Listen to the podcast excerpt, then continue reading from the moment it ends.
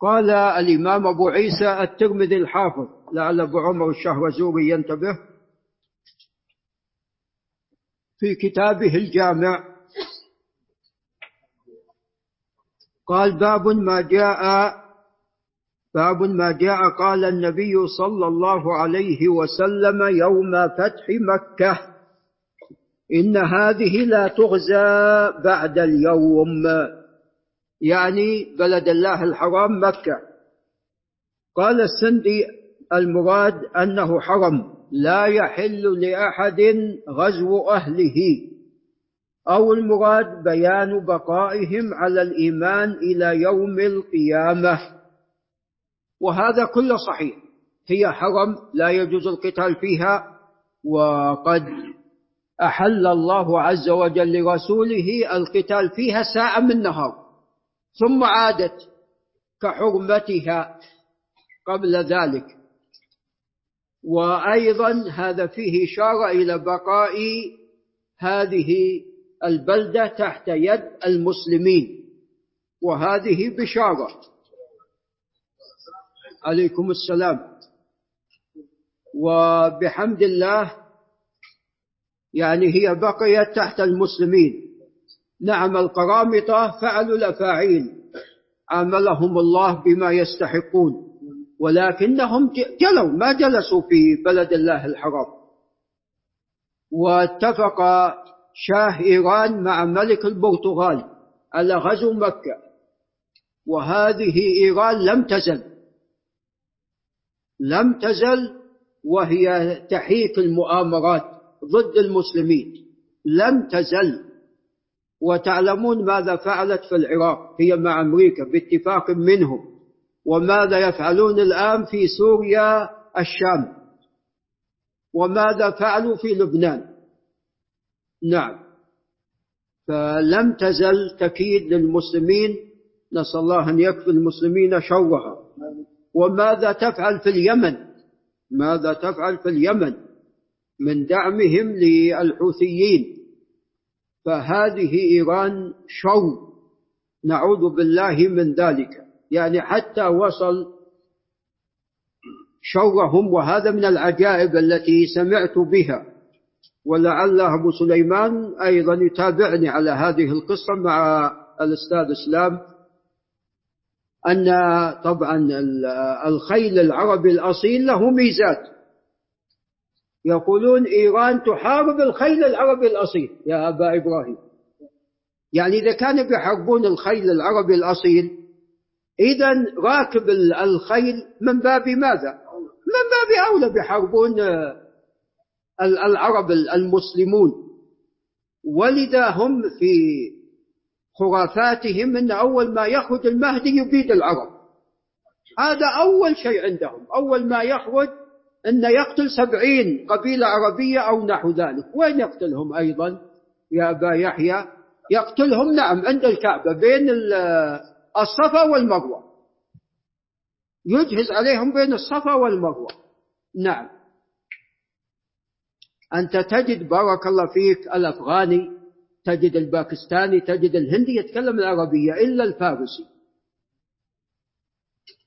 هو يعرف تجد منهم من يعرف العربية. لكن نعم لا يتكلم بها.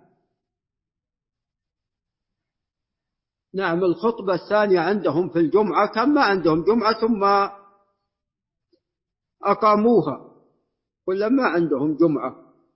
نعم ينتظرون المهدي طالبهم ولن يخرج مهديهم. فأحدثوا الجمعة. نعم.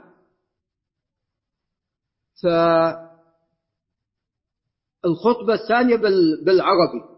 الخطبة الثانية تكون بالعربي. نعم. هذا رفسنجاني الذي يقال عنه حجة الإسلام والآن ما أدري هل جعلوه آية أو لم يجعلوه. بالكاد يقرأ سورة الإخلاص. نعم. قرأها بقراءة يعني ضعيفة. العجمة ظاهرة. علي السيستاني الذي هو الآية العظمى. لا يستطيع أن يقيم خطبة بالعربي. عندهم الآية العظمى. ما يستطيع. طيب أنت كيف تفهم القرآن والسنة؟ ما يستطيع أن يقيم خطبة بالعربية. لا يستطيع. ولذا لا يعرف أنه خطب. لا يعرف. واحد يتكلم عنه. واحد يتكلم عنه. ما يعرف أنه خطب شخص يتكلم عنه. ولابس العمامة السوداء على أنه من آل البيت. وهو السيستاني من سيستان من إيران. فنسأل الله أن يكفينا شر هؤلاء. نعم. فاتفقوا مع ملك البرتغال شاه من آه، من ممن تولى منهم مع ملك البرتغال على غزو بلد الله الحرام مكة ويأتون إلى جدة. وبحمد الله هلك الملك النصراني وفشلت المؤامرة. نعم بحمد الله. قال فهذه باقية حرمتها ولا تغزى إلى قيام الساعة. قال حدثنا محمد بن بشار العبدي البصري الحافظ توفي عام 250 و200 قال حدثنا يحيى بن سعيد القطان البصري الإمام توفي عام 98 و100 قال حدثنا زكريا بن أبي زائدة الهمداني الوادعي وهو ثقة ثبت. قال توفي عام 48 و100 47 و100 قال عن الشابي عامر بن شراحيل الإمام توفي عام 3 و100 وقيل غير ذلك. قال عن الحارث بن مالك بن برصا وهو الحارث بن مالك بن قيس الليثي. ليس له إلا هذا الحديث. صحابي تأخرت خلا تأخر وفاته تأخرت وفاته إلى عهد معاوية. قال سمعت النبي صلى الله عليه وسلم يوم فتح مكة يقول لا تغزى هذه بعد اليوم إلى يوم القيامة وهذا إسناد صحيح ولذا قال أبو عيسى وهذا حديث حسن. نعم هذا عفوا رجاله كلهم ثقات وإسناده صحيح إلى الشعبي قال أبو عيسى وهذا حديث حسن صحيح وهو حديث زكريا ابن أبي زائدة عن الشعبي لا نعرفه إلا من حديثه. نعم تفرد به ولكنه ثقة ثبت ولم أقف على سماع على تصريح للشعبي من الحارث بن مالك بن برصة فلعله يراجع إن كان وجد ليس عند أحمد ولا عند أبي عيسى. وأبو عيسى هنا قال حسن صحيح. نعم.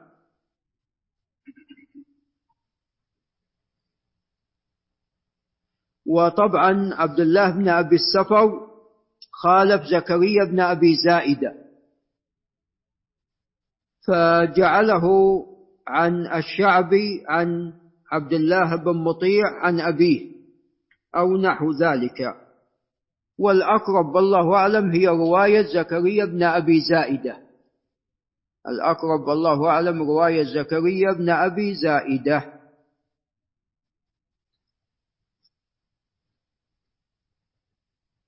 فأبو عيسى هنا صححه ولعل هذا هو الأقرب ولا يعكر على هذا. يعني إلا بس نبغي يطمئن الشخص أكثر لتصريح الشعبي من الحارث. قال باب ما جاء في الساعة التي يستحب فيها القتال. وهذا المعنى قد مر علينا والباب قد مر علينا في صحيح البخاري. قال حدثنا معاذ قال حدثنا محمد بن بشار العبد البصري قال حدثنا معاذ بن هشام ابن أبي عبد الله الدستوائي وهو صدوق جيد الحديث توفي عن مئتين. قال حدث مكثر عن أبيه. قال حدثني أبي وهو هشام بن أبي عبد الله الدستوائي وهو ثقة ثبت توفي عام 54 ومئة قال عن قتادة هو بن دعامة السدوسي أبو الخطاب البصري.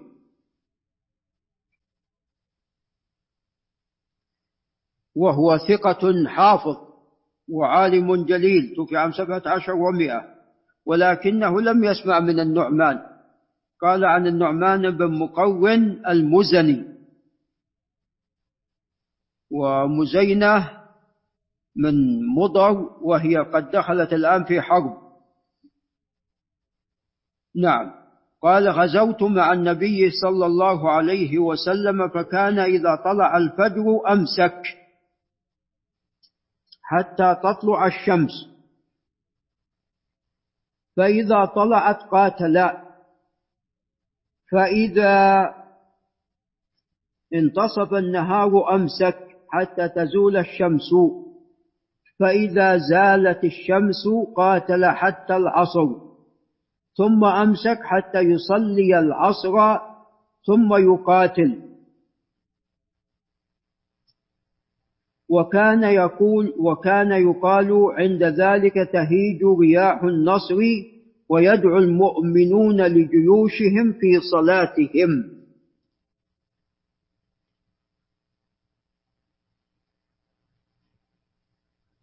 وهذا بهذا الإسناد منقطع. وبهذا السياق أيضا السياق الذي سوف يأتينا أصح منه.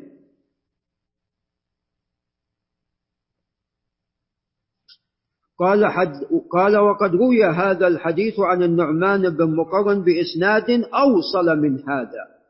وقتادة لم يدرك النعمان بن مقرن مات النعمان في خلافة عمر. شهيدا. فيما نحسب رضي الله عنه. في خلافة عمر بن الخطاب رضي الله عنه. قال حدثنا الحسن بن علي الخلال وهو الحلواني ثقة ثبت في 240 و200 قال حدثنا عفان بن مسلم وهو الصفار البصري توفي عام سبعة عشر ومائتين وهو ثقة ثبت. قال والحجاج بن منهال وهو ثقة جليل.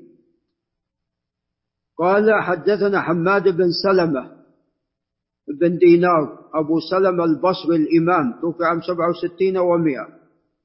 قال حدثنا أبو عمران الجوني وهو عبد الملك بن حبيب البصري وهو ثقة. قال عن علقمة بن عبد الله المزني وهو البصري أيضا ثقة. وكلهم بصريون ما عدا الحسن بن علي. قال إلى علقمة كلهم بصريون. قال عن معقل بن يسار المزني رضي الله عنه.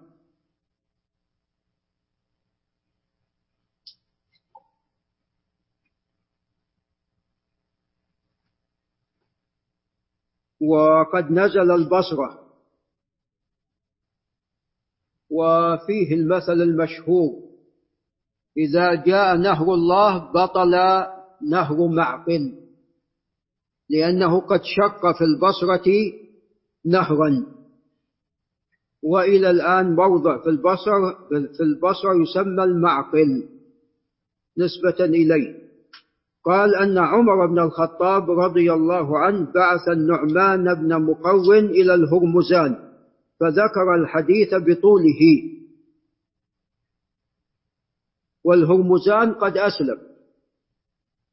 فقال وهو من قواد الفرس فقال النعمان بن مقون شهدت مع رسول الله صلى الله عليه وسلم فكان إذا لم يقاتل أول النهار انتظر حتى تزول الشمس وتهب الرياح وينزل النصر. نعم. قال هذا حديث حسن صحيح وهو في البخاري.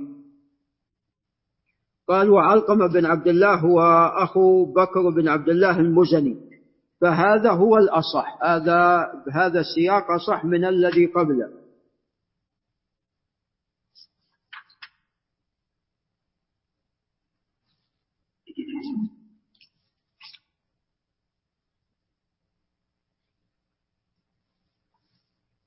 قال باب ما جاء في الطيرة. إذا القتال في أول النهار مشروع كما جاء إلى أهل خيبر عليه الصلاة والسلام في أول النهار. وكان إذا أراد أن يغزو أناسا انتظر إن كان جاء قبل الفجر انتظر حتى يسمع الأذان. إن كان حتى إن كان ليس عندهم أذان غزاهم ويكون هذا بعد الصلاة فإذا لم يقاتل أول النهار قاتل عندما تزول الشمس. نعم وتهب وتهب الرياح وينزل النصر. فينبغي القتال في هذين الوقتين إما أول النهار وإما بعد الزوال. قال باب ما جاء في الطيرة.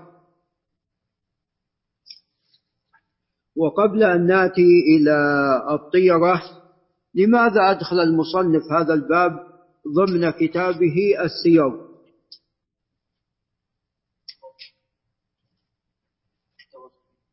كيف؟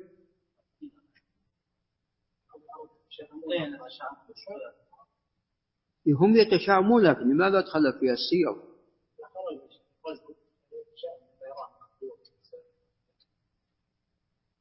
والله قد يكون هذا وقد يكون يعني التشاؤم في الأوقات بالنسبة للقتال.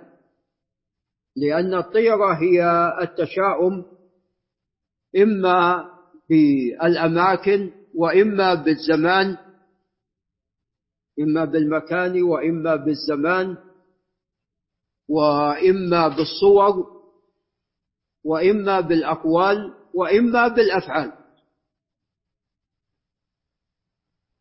فلعل أدخل ذلك فيما يتعلق بالتشاؤم في الوقت وقت القتال. نعم. الطيرة هي نعم التشاؤم وضدها الفأل. والطيرة لا تجوز والفأل هو المستحب. فكان عليه الصلاة والسلام من سنته أن يتفاءل. والإنسان عندما يتفاءل سوف ينشرح صدره ويذهب همه. ويرجى أنه يحقق مقصوده.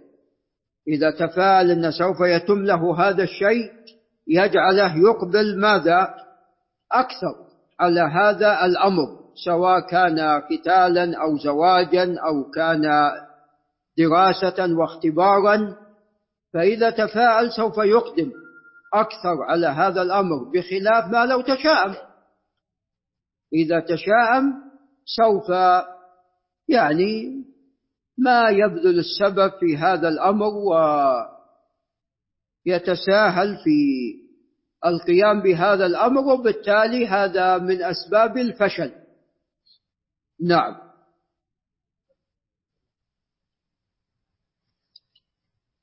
فالإنسان عليه أن يتفاءل حتى في قتاله للأعداء يتوكل على ربه عز وجل ويتفاءل بالنصر من الله سبحانه وتعالى.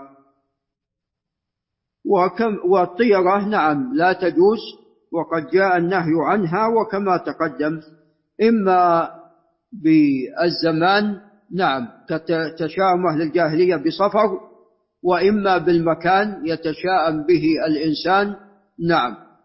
مكان ما فيتشاءم به. وإما أن يكون هذا بالصور يرى صورة فيتشاءم بها كأن يرى شخص أعرج أعمى كذا نعم فيتشاءم بذلك. وإما بالأقوال يسمع قولا فيتشاءم به أو بالأفعال يفعل فعل فيتشاءم به. نعم.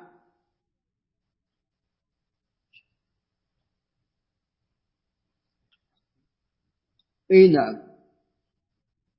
والله هذا وجد تصريح للشعبي في معجم الطبراني الكبير ولكن ينظر في إدريس بن جعفر العطار.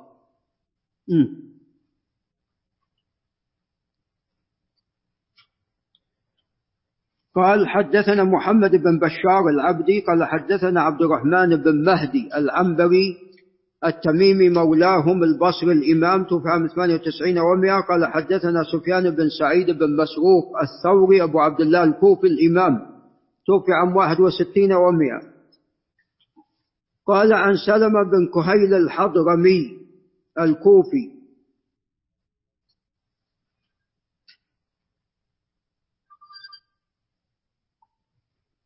توفي عام ثلاثة عشر ومئة أو ثلاثة وعشرين. ومئة نعم. قال عن عيسى بن عاصم الأسد الكوفي وهو من كبار أتباع التابعين. قال عن زر وهو بن حبيش الأسدي. توفي نحو المئة. قال عن عبد الله بن مسعود رضي الله تعالى عنه. أو سنة ثمانين؟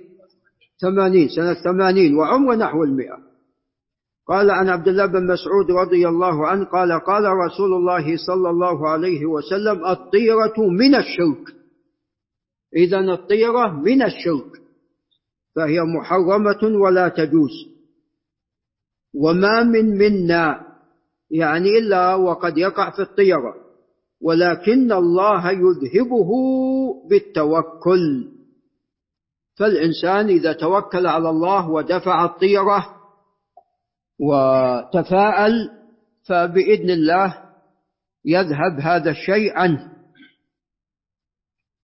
قال سمعت محمد بن إسماعيل أي البخاري رحمه الله يقول كان سليمان بن حرب يقول في هذا الحديث وما منا ولكن الله يذهبه بالتوكل. قال سليمان هذا عندي من قول ابن مسعود.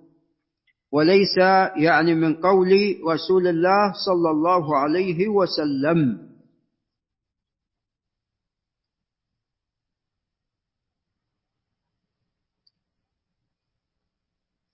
قال وفي الباب عن سعد وأبي هريرة وحابس التميمي وعائشة وابن عمر. قال وهذا حديث حسن صحيح. نعم. فهذا الحديث حديث صحيح. فأنا أذهب إلى ما ذهب إليه أبو عيسى. لا نعرفه إلا من حديث سلمة بن كهيل وروى شعبة أيضا عن سلمة هذا الحديث. قال حدثنا محمد بن بشار وهو العبدي قال حدثنا ابن أبي عدي وهو محمد بن إبراهيم. البصري توفي عام 94 و100 قال عن هشام الدستوائي 154 عن قتادة بن دعامة 17 و100 عن أنس بن مالك رضي الله عنه. وقد توفي بعد التسعين قيل ثلاثة وتسعين وقيل غير ذلك. قال أن رسول الله صلى الله عليه وسلم قال لا عدوى. لا عدوى يعني أن العدوى لا تنتقل بنفسها وإنما كل شيء بأمر الله عز وجل. ولذا قال عليه الصلاة والسلام لا يورد ممرض على مصح وفر من المجذوم فرارك من الأسد. وقال إذا سمعتم بالطاعون وأنتم في بلد فلا تخرجوا منها. يعني حتى لا ينقل الإنسان العدوى. فإذا لا عدوى يعني أن العدوى لا تنتقل لا تنتقل بذاتها وإنما بأمر الله كما كان يعتقد أهل الجاهلية أنها تنتقل بذاتها. قال ولا طيرة. فنفى عليه الصلاة والسلام التشاؤم. وأحب الفأل. فالفأل هو المحبوب وهو المطلوب وعلى الإنسان أن يتفاءل في جميع أموره ويرجى أنه يدرك حاجته. ولذا حتى إذا دعا يوقن بالإجابة. وأما حديث ادعوا الله وأنتم موقنون بالإجابة ففيه ضعف. ولكن المعنى صحيح. قالوا يا رسول الله وما الفأل؟ قال الكلمة الطيبة. نعم. فالكلمة الطيبة هذا من التفاؤل عندما يسمع الإنسان كلام جميل وحسن. نعم. عندما يسمع مثلا يا سعد فالسعادة. نعم. وعندما يسمع أن هذا يريد شيء فيسمع تم وحصل. فيتفاءل بمثل هذا الكلام. نعم. ويقال أن عبد العزيز بن مروان والد عمر بن عبد العزيز عندما وقع الطاعون كان أميرا لمصر. فخرج عن الفسطاط وذهب إلى قرية نائية فجاء شخص من قبل الخليفة حامل رسالة. قال ما اسمك قال مدرك بن طالب. فقال خلاص جاني الطاعون. جاء له الطاعون وتوفي فيه. مدرك بن طالب. مدرك لك وطالب طالبك. نعم. ولكن هو يعني الأولى هنا التفاعل. مدرك النام مدرك الشفاء بإذن الله وحاجتي. نعم. وطالب لها. فالتفاعل هو المطلوب والكلمة الطيبة من جملة التفاؤل نعم الكلمة الطيبة من جملة التفاؤل نعم. ومن أيضا كون الإنسان يعني يتفاءل أنه لو دعا بوقت السحر وهو زمن فاضل وقت نزول الله أنه يستجاب له دعا في بيت الله الحرام هذا مكان مكان أقدس مكان فيتفاءل فيه فالكلمة الطيبة من جملة يعني أولى ما يتفاءل به الكلام الجميل.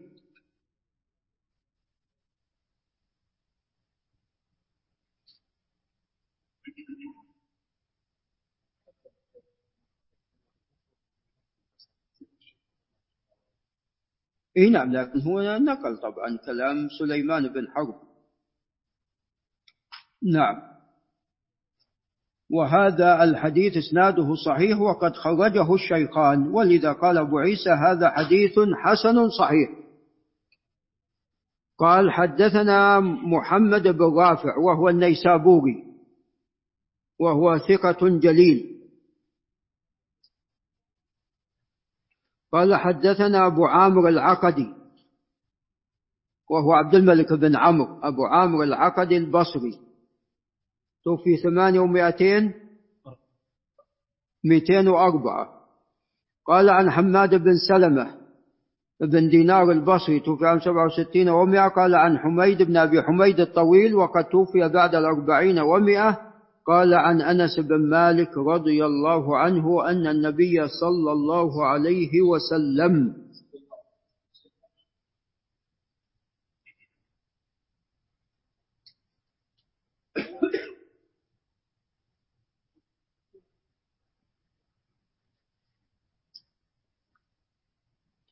نعم. قال عن حميد بن أبي حميد الطويل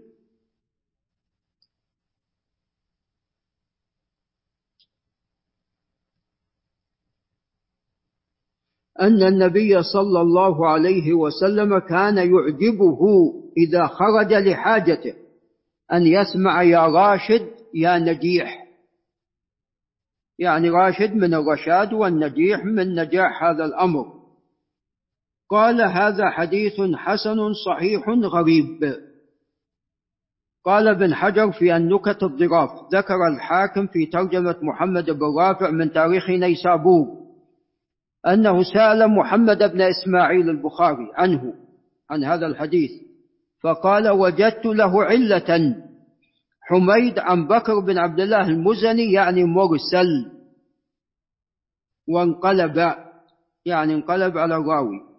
وذكر فيه أيضا عن أحمد بن سلمة قال كنت أنا ومسلم عند علي بن نصر الجهضمي. فقال لا أعلم اليوم أحدا أعلم بحديث أهل البصرة من علي بن نصر هذا القائل مسلم. قال أحمد أي بن سلمة صاحب مسلم.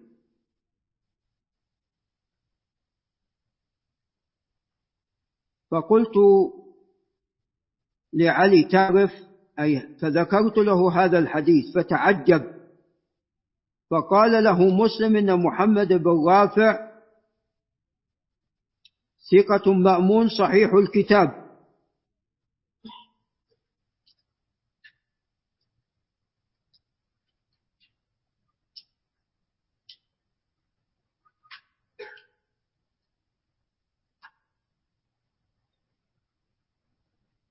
نعم.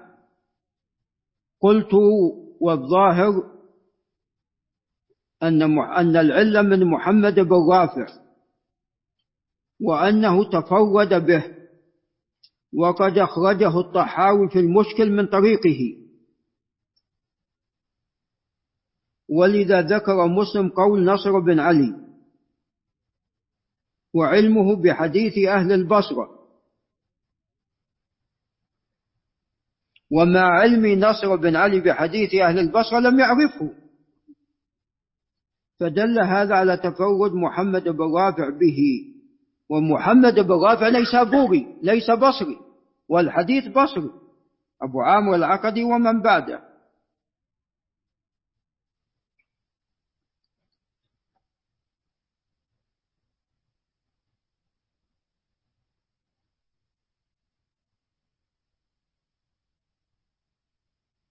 والذي يظهر من سياق الإمام مسلم أنه يعل هذا الحديث. ويقول أن أبو رافع يعني ثقة مأمون صحيح الكتاب ولكن يعني فيما يظهر أخطأ في هذا الحديث وقد تفرد به ولا يعرف عند أهل البصرة. فإذا هذا الخبر لا يصح ولعل نقف عند هنا. الصواب فيه الإرسال. آمين.